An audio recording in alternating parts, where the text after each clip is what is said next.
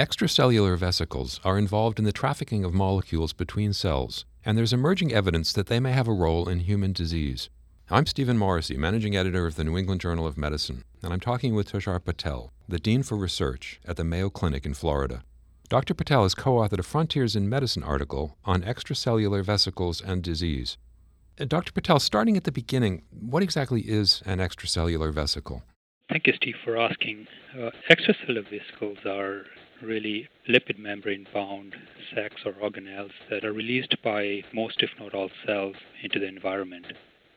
We recognize two main classes, but there may be more than this. Each one of these has different biogenesis and there may be different subpopulations. And this has resulted in a variety of different terms that have been used to refer to these extracellular vesicles in the literature and in the past. Terms like exosomes, ectosomes, microvesicles, microparticles, just to name a few. We generally are moving to using the term extracellular vesicles as a generic term that would refer to all of these types of secreted vesicles. You say in your article that so far these extracellular vesicles have been defined by their size and not by their function. Do you see that changing, and if so, how? There are multiple types of extracellular vesicles.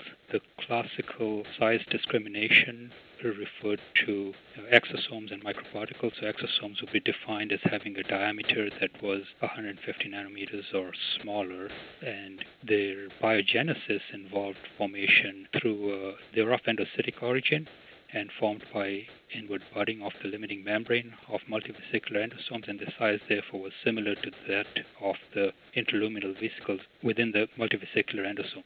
We recognize that vesicles that may not have this biogenetic pathway could still have a similar size distribution, and so we do not rely on size alone at this time to define the specific type of extracellular vesicle.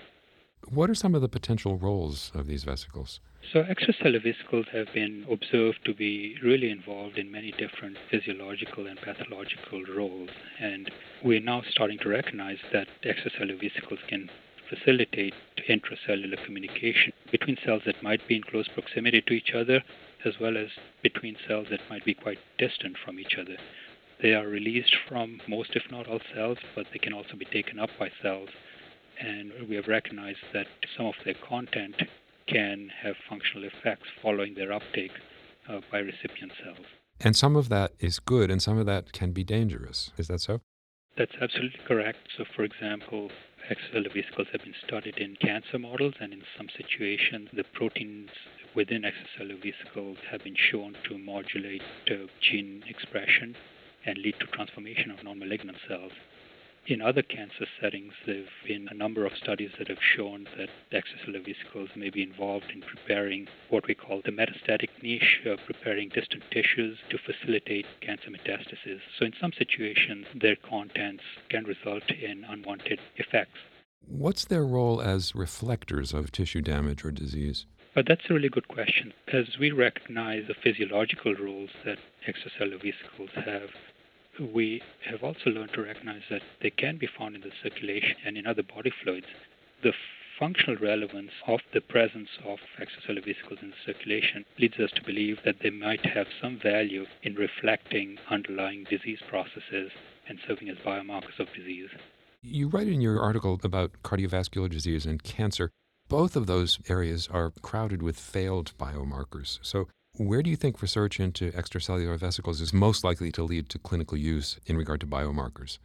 There are still several gaps and limitations in our understanding of the potential to use extracellular vesicles as biomarkers of disease. So we're still in very early days right now.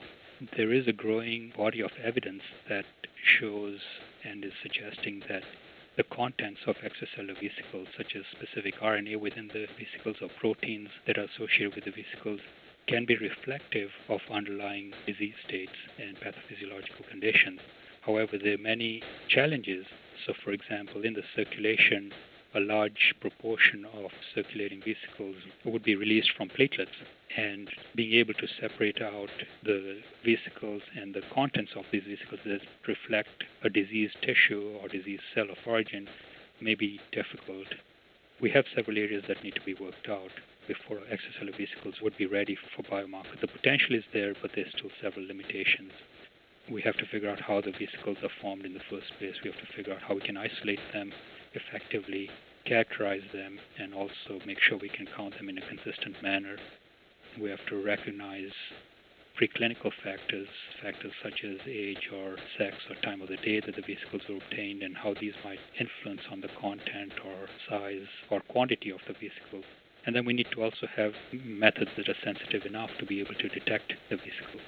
And how about therapeutic use? Are the barriers similar in regard to potential therapeutic use? This is another really exciting area with regards to extracellular vesicles. The therapeutic uses primarily reflect the use of vesicles for drug delivery, although in some situations, such as vesicles from stem cells, they may have beneficial reparative properties of their own. This is a really exciting area. The therapeutic use of extracellular vesicles for drug delivery has several advantages. These are biocompatible, they're endogenous molecules, they have low immunogenicity, they have an innate ability to be able to interact with target cells and to be taken up by these cells. But as you've noted, as with their potential use as biomarkers, there are several challenges. And some of the challenges that we do need to define the optimal types of vesicles that could be useful for therapeutic purposes. We need to make sure we can isolate and maintain the desired function and potency. And we need to be able to make sure that we can generate adequate vesicles for therapeutic purpose, so scale up their production. So many challenges, many areas that need to be worked out before we can start to use extracellular vesicles as therapeutics. Finally, where is research into extracellular vesicles headed? What's next?